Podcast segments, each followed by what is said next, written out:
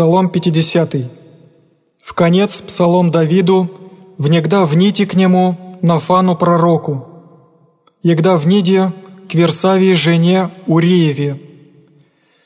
Помилуй мя, Боже, по велице милости Твоей, и по множеству щедрот Твоих очисти беззаконие мое, наипаче моими от беззакония моего, и от греха моего очисти мя, яко беззаконие моя знаю, и грех мой предо мной есть выну, Тебе единому согреших и лукавое пред Тобой сотворих, якода правдишися во славе всех Твоих, и победишь внегда судить идти. Себо в беззакониях зачат есем, и во гресех родимя мать моя. Себо истину возлюбил иси, безвестная тайная премудрости Твоей я явил мне иси.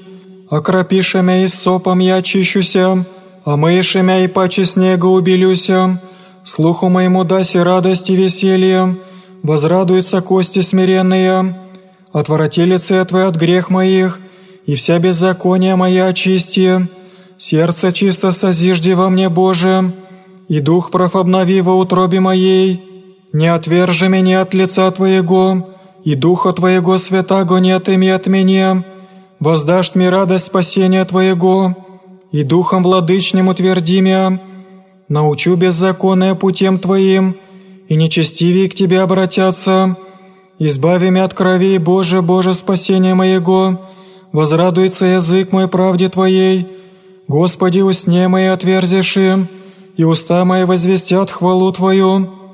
Яко аще бы восхотелось из жертвы дал бы хубо, всесожжение не благоволиши, жертва Богу дух сокрушен, сердце сокрушенно и смиренно, Бог не уничижит, Ублажи, Господи, благоволением Твоим Сиона, и да созиждутся стены Иерусалимские, тогда благоволишь жертву правды, возношение всесожигаемое тогда возложат на алтарь Твой тельцы».